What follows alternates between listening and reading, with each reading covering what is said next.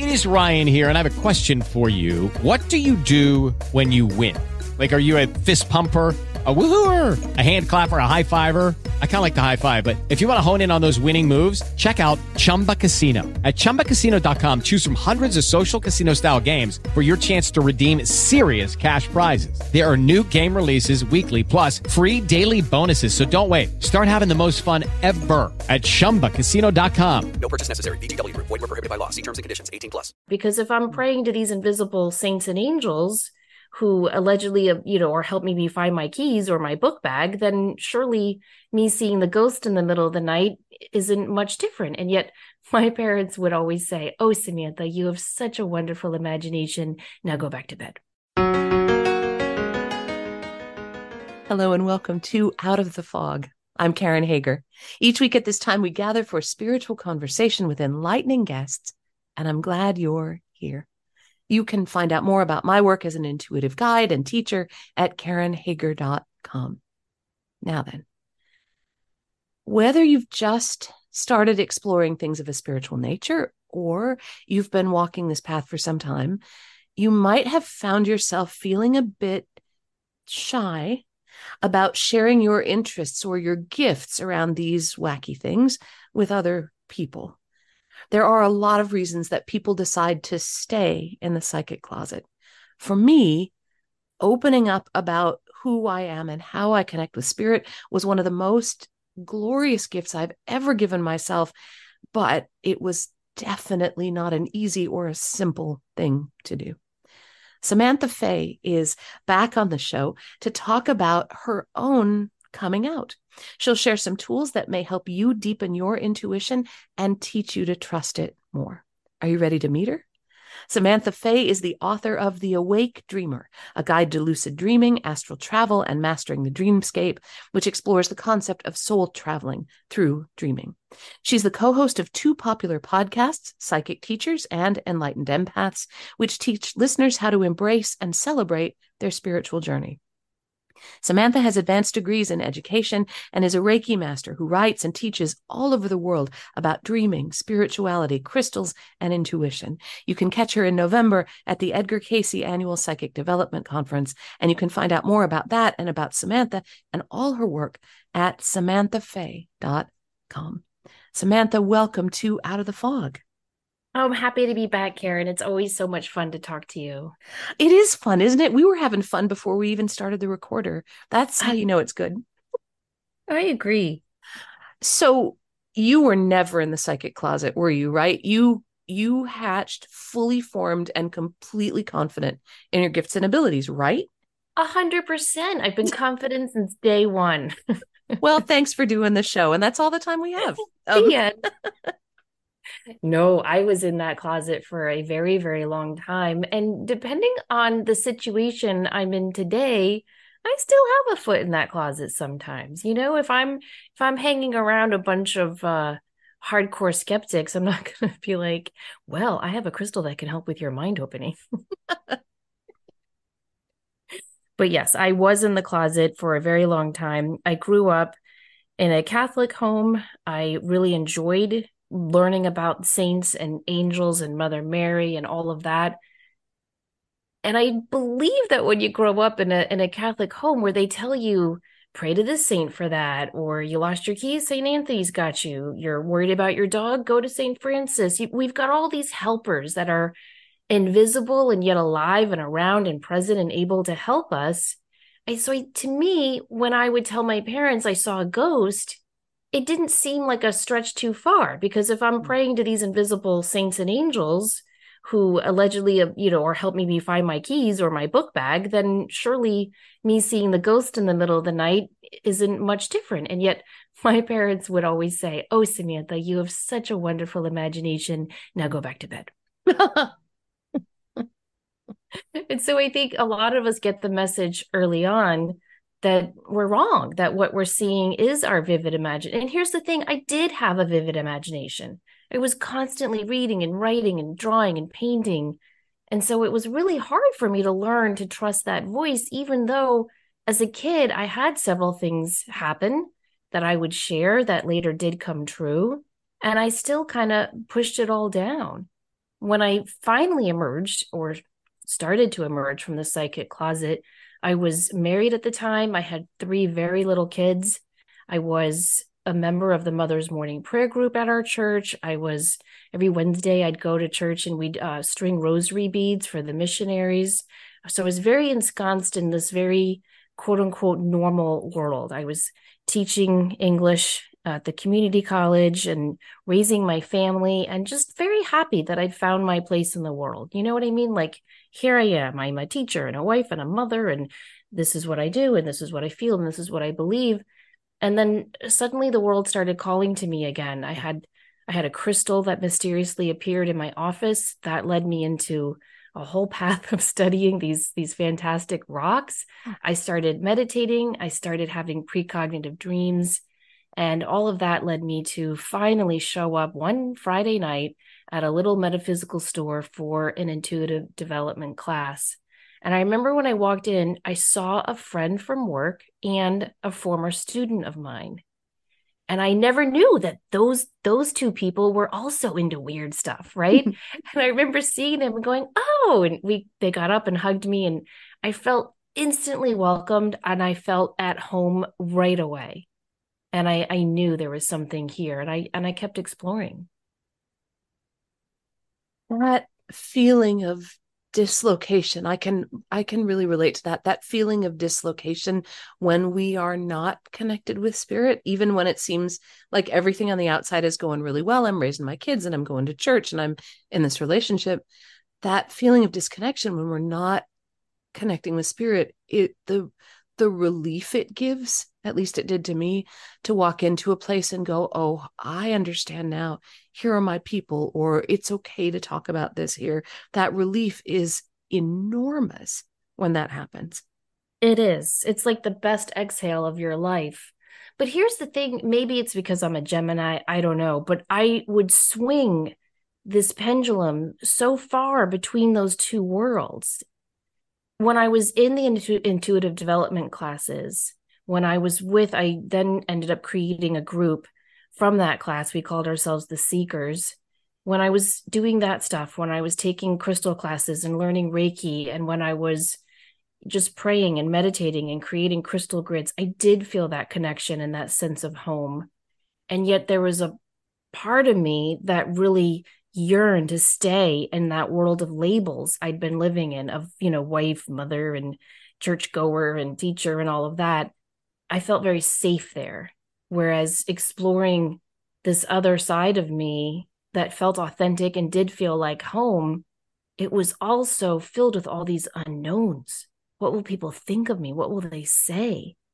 Can I, can I keep going to church? Is this really as bad as you know so many religious texts say it is to read tarot and hold a crystal. I was really filled with a lot of doubt and a lot of questions. How have you reconciled that for yourself or have you? I think i have now but it did take a long time and ironically mm-hmm. it really started at my church because i felt i did feel very at home there and you know i know there's a lot wrong with the Catholic Church, and I am not an advocate or a proponent or whatever. I'm not saying that. But for me as a kid, we moved a lot. And so the the mass being the same wherever we went was mm-hmm. very, very comforting to me. So I don't really listen to what anyone standing on the altar saying. I use it as my meditation time and I really enjoyed it. And I didn't want to give that up, you know, and I really I couldn't see how I could reconcile my traditional world with my spiritual world and it it very much troubled me. And so i was praying in church one day before mass and i was just saying god i really feel like you're directing me to walk this path and and help people in this unique way and i'm willing to do that but i need to know that i can still have this too. And i didn't i said i don't know how you're going to answer this prayer but i just want you to know what's on my heart. Hmm. and the um one of the deacons stood up before church began and said, We have a guest priest today. He's a retired priest from Long Island. And I was like, Oh, okay, that's interesting. We'd never had a guest priest before, ever. And so he gives the homily and he says, Do you want to know who the first person is you'll meet when you get to heaven? And I'm thinking, I don't know, Paul, like what, Peter? Jesus? Who is he going to say? And he said, a gay man. And the second person you'll meet is your friend who had an abortion and never told you about it. And the third person, and he goes through all the stuff that were, you know, that the religions typically say no, no, no to. And I thought, oh, this this man is really interesting. And he said, you know, don't ever be stuck by by rules and dogma. Follow your heart, follow the path of love. It's the mm. only one that leads to God. And at the end of his beautiful speech, he said, I'll be hearing confessions after Mass. And I'm like, oh my gosh, I have to talk to this man and tell him that I've been studying Tarot and, you know, talking to people who have died on the other side and having oh, precognitive dreams. And I've got to tell him all of this stuff. So I went to confession. I told him everything I'd been doing. And he nodded and listened. And finally he said, So what are your sins, my dear? And I said, Well, according to the catechism, I think I just told you them. and he said, uh, Do you keep God at the center of all you do? And I said, Yes, of course. And he said, Then you've committed no sins, dear. Go in peace. And it was just a beautiful moment, Karen. And I've never seen him before or since. I don't even remember his name. Oh, I love it. He was just taken back up to heaven on a little cloud with strings. right as soon as you turned away, they just raised him up back where he was. Wow. There's yeah. a that I had a similar experience of coming forward and being afraid I would be rejected or scorned in the church. My church was the Episcopal Church and I was um, preparing to go to seminary. So I was in the ordination process for the priesthood in that church. And this is uh, so this is San Francisco, which is very loosey goosey. And this was San Francisco in the 90s that this was happening, uh, midish, middle-ish 90s. Um, and i had a spiritual director who i worked with all the time. And the what a spiritual director does is kind of help um, help you talk about your prayer life and keep your interior life um, going and on track and exploring how do you connect with spirit and how does god speak to you.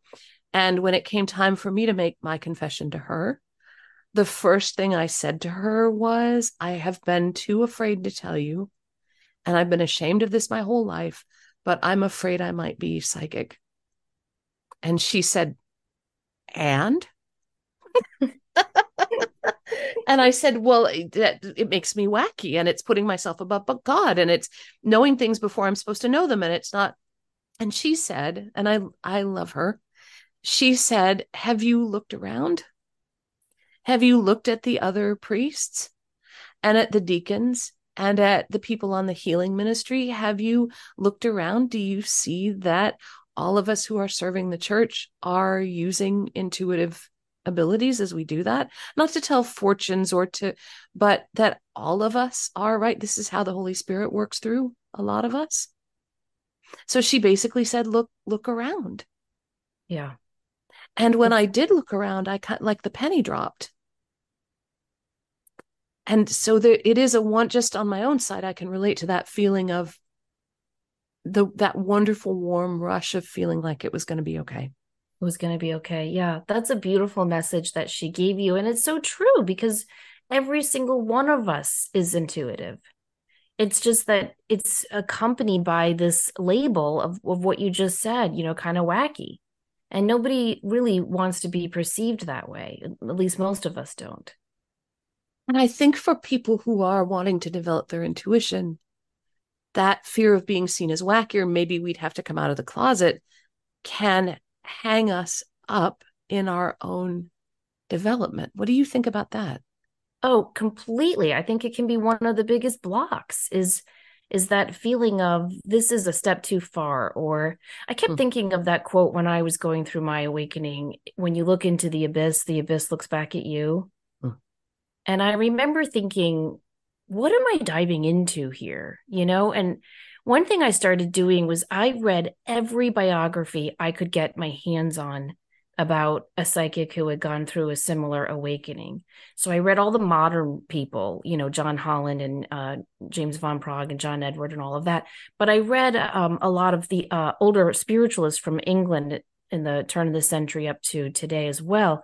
And I found some scary and wonderful things in all of their stories. And one of them was that directly after the awakening, when they finally realized, yes, I am psychic, yes, I am intuitive, I'm going to use these abilities to help people, they experienced drastic changes in their personal lives. Have you noticed that? Yeah. Have you?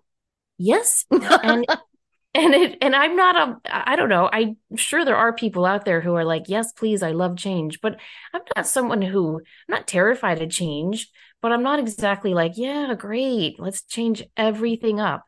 And so that that definitely made me nervous all all of that unknown stuff. And so i think it's it's not only fear of how other people will perceive us and judge us it's also a fear of what awaits on the other side of this opening and me saying yes to this. And what I learned is that everything truly does work out in the end. I always joke that every time I try to meditate to connect with my angel, all I ever hear her say is, All is well. and I think, no, no, not all is well right now. This is why I'm meditating to talk to you. Right. but upon reflection, when you look back, hindsight 2020, she's right. Everything does turn out okay, but it's getting from A to B, from B to C to C to D that often blocks us because we can't see exactly how that's going to end up. However, when we truly, with a full heart of trust, surrender, not only to God, the creator, goddess, however you want to term that, but also to ourselves, our higher selves, and our our desire to be the light on this earth, then everything unfolds perfectly and all those blocks disappear. And unfolds perfectly doesn't mean that you never get a flat tire or you don't hit No. your knee at the end of the bed the way you always do, or that you don't yell at a child or make a big mistake or that someone doesn't pass who you love. But everything unfolding, at least to me, means when we say yes to spirit, we are saying yes. And this is part of why it's been so difficult for me because I said yes. And what I said yes to was showing up in the present moment every time as best I could, which sometimes is great and sometimes is lousy, showing up as best as I could, open to receiving and working with spirit in every moment. Sometimes I'm successful at that and it's great. And sometimes I stink at it, but I've said yes. And so there's in that opening, I think for me, part of why everything changed was because I understood that I had said, I'm going to show up for this now. And I don't know where it's going to take me. I don't know what's going to happen next, but I am showing up. I'm here for the ride. And that's part of what drove it drove a lot of change in my life. It brought me out of seminary. It left me for a few years like not knowing what in the absolute heck am I going to do? It um I believe that saying yes to that actually opened it up so that my children could come to me. Um our kids joined our family through adoption. I feel like saying yes opened my heart enough that I could receive our kids, be a mom to my kids. So many things happened when I said yes, but there's a challenge there about being present. Yes. And that is a, a really hard challenge. And I think it's getting harder each day. Mhm. And I don't think any of us should really put a lot of pressure on ourselves to stay present in every moment. Some moments are hard and you just want to put on the TV and watch a sitcom or crack open a book, right? Yeah. But when we can be present in the tra- trajectory of our life's path in this moment and this day and time where we are speaking and just open our heart and say yes with with full surrender not knowing where that path is going to turn tomorrow or the next day. It builds a lot of strength of character as well as encouraging us to really trust that we are here for a reason and a purpose and a plan. For listeners who are wanting to start to develop their own intuition and who might be a little nervous of that big yes, yes, I'll serve, yes, who want to maybe just say a "Mm, maybe, what are some ways that they could start just the very most basic, gentle ways they could start to connect with their own intuition? I think it starts with identifying where in your day or your week you lose a sense of time. What are you doing in your week? Is it cooking? Is it walking the dog? Is it your hot shower in the morning? Is it when you're journaling at night? When do you look up at the clock and go, oh my gosh, have I really been baking for an hour? Have I been exercising for 40? That felt like five seconds. That's where you know your your peace resides And if you can start with whatever that activity is and be really present about that activity and and use that that energy of zoning out because you're just purely enjoying the moment to truly go within and ask yourself what do I need to know now? That's one of the best places to start not only with intuition but also a very gentle beginner's guide to meditation. When you start to, when you do that, when you start, one of the things that I hear a lot from my students is that they're looking for ways to tell the difference between genuine intuitive guidance and what they're hoping they'll receive when they when they open up to spirit are there discernment tools that yes. you can share? Yes, I think so. When it's intuition, the tone is very blase and calm. It has no urgency attached to it. It has no fear attached to it eh, or joy. It's just a fact. Even if the message your intuition is giving you is scary or joyful, it comes through toneless. It's also quiet and consistent and it never changes. The message and the feeling never change. Whereas when it's your imagination or your ego or your hopes and dreams, the tone is going to be exuberant or anxious and fearful if it's coming from your ego. The message will be very detailed, which intuition is never super detailed. And the imagination or ego or hopes and dreams, the um the message is going to alter or shift in some way. And you're not going to it's going to be louder and you're not going to really understand exactly the message because it's not consistent. It's not quietly calm and clear. It's energetic it's emotional and it's evolving. That's how i tell the difference anyway so in your own practice you're it's when you're reading for yourself right you can feel the difference in that tone it sounds like is what you're saying. Yes. Yeah, my intuition is very factual. It'll I'll just get a message like heads up 3 days. And then and sometimes that's all I'll get. But when 3 days is up, I know to, you know, keep my wits about me or I'll I'll get messages like that, but it's not frightening, it's not exciting, it's not hopeful. It's just uh, like like a computer reading a sentence. Mm-hmm. Mm-hmm. That's I've experienced it like that too. Like newsflash, this just in, big changes right. coming in three days, and now back to our regularly scheduled program, right? Where it just oh oh okay, I guess that's something that's helped me with things like that, and in discernment is to write down what I get, so that sometimes for me in writing things down, it de-triggerizes it a little bit, and I can step back and see, okay, is that genuine intuitive guidance, or is that me talking to myself about the thing that I wish spirit would talk to me about? Right. Exactly. That will help. And then you can also check it with the tarot cards if you want, or your pendulum if that resonates with you. Or you can check it by asking for a sign. I love to ask for signs in nature. Like, okay, if I'm reading that sign right, show me a cardinal or a hawk or a yellow butterfly or what have you. That's very helpful too. When you are standing inside the closet and just peeking out right? I'm imagining like one little eye looking through the through the slit of the door like just peeking out of the psychic closet. What would you say to someone who's like mostly in the closet who's worried about how they'll handle what people say if it's if it's negative? I would tell them that you'd be surprised at how many people are more open to this and that it's not it's not that people are ever judging us for being you know psychic or intuitive or into crystals or the moon phases or what have you it's more that they're afraid for us. I found that hmm. loved ones and friends are more afraid for what will happen to us how our relationship with that person will change and often they bring their own religious biases to it as well and that creates fear. So most of most of those judgments that you may or may not receive initially aren't aren't even about you. It's about the person it's about their belief system. It's about their fears. So i think that's important. The other thing i would say is is do some research. If you go to the Windbridge institute i think it's just windbridge.org dr julie Beischel has some fantastic highly highly you know triple blinded research studies on mediums communicating with the dead and psychic work.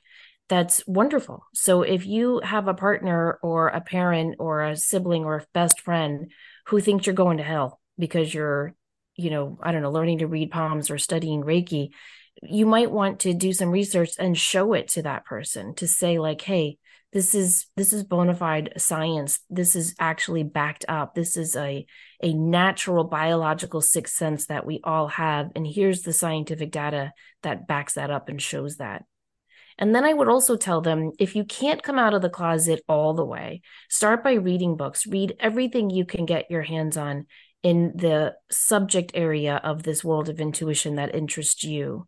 But eventually, you're going to have to connect with like minded people. The only way to trust, to test and trust your intuition is to actually do readings. And so you have to interact with people who are on a similar path at some point. And I, I always recommend that people practice, do free readings for at least one year so that they can get a lot of good feedback without that weight of, ooh, I'm a professional or I don't want to mess this up. If it's if it's free and it's just practice, there's no pressure and people will soon find how much they can soar and strengthen their intuitive muscle when they try it from that approach. I love that. There is um so in my intuitive development classes we i teach very experientially so really small classes and we focus on strengthening that intuitive voice and not being afraid to speak intuitively. I love the emphasis you're placing on experience because i agree with that. There's something fantastic that happens when you are reading for someone and you come up with something you could not possibly have known. And i love it when students surprise the heck out of themselves by actually being psychic Do you know what I mean? Oh, when, it's the best. You see them go, oh my gosh, how could I have known? And you see all these little light bulbs and light switches go on, and it's it's the best feeling. Absolutely. Um, there's a wonderful reading list on your site, a, an extensive reading, reading list at samanthafey.com. There's some great suggestions there for um, psychic ability, for mediumship, and then for the spiritual path. So I commend that to your attention. Listeners, go have a look at that. Some really good suggestions there in your own practice, Samantha, because you're you're busy with this, right? As a teacher and you're writing. How do you protect yourself and keep your own intuition keen and clean. Oh, keen and clean. I like that. Um, one thing that I try to do is meditate every day, even if it's just for five minutes. I try to have five, but hopefully longer minutes each day where I'm just tuning in and going within. I've learned over the years to get to know myself and to trust myself. And so I've taken classes everywhere from everyone that I can. And I took from certain classes some things and other teachers other things. And I, this is what I always tell my students do not ever let me be your only teacher you know yes. go go see karen go see echo like go take a ton of other classes because you're going to learn something different from each one and so even though a lot of the books and teachers will always say wake up in the morning and meditate for 5 minutes or 20 minutes I'm not a morning person, so that doesn't really work for me. So I find my five minutes whenever I can. It might be at lunchtime, it might be at 3 p.m., it might be right before I go to bed, and it might be first thing in the morning.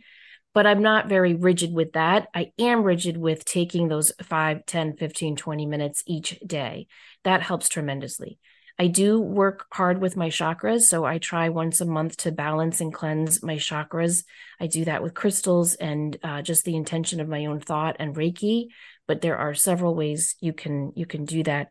I'm constantly praying and asking for protection and writing down my goals and really writing down what I'm trying to manifest and co-create. That really helps keep me on the path as well. But every day I just try to find a moment where I can go within for silence, solitude, and gratitude.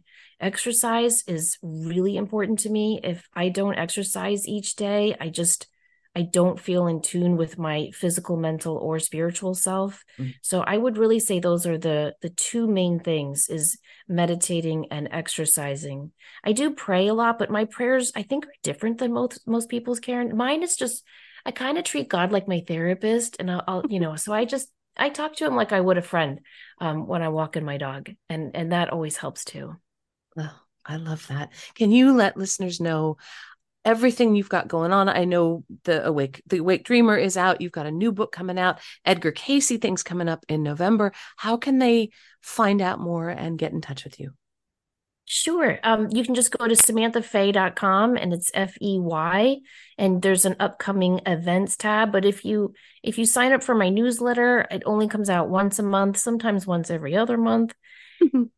but it's a great way to find out what classes I have coming up. I'm gonna in the new year, I'm doing a, a be your own psychic class where each week you're partnered up with someone new from class to practice the exercises that we learn and I'm also going to be doing a manifesting class in the new year. I'm taking a little break from teaching right now. I just finished a mediumship class so that I can focus on getting the second book done and my presentation at Edgar Cayce. Really excited. That's their annual psychic conference.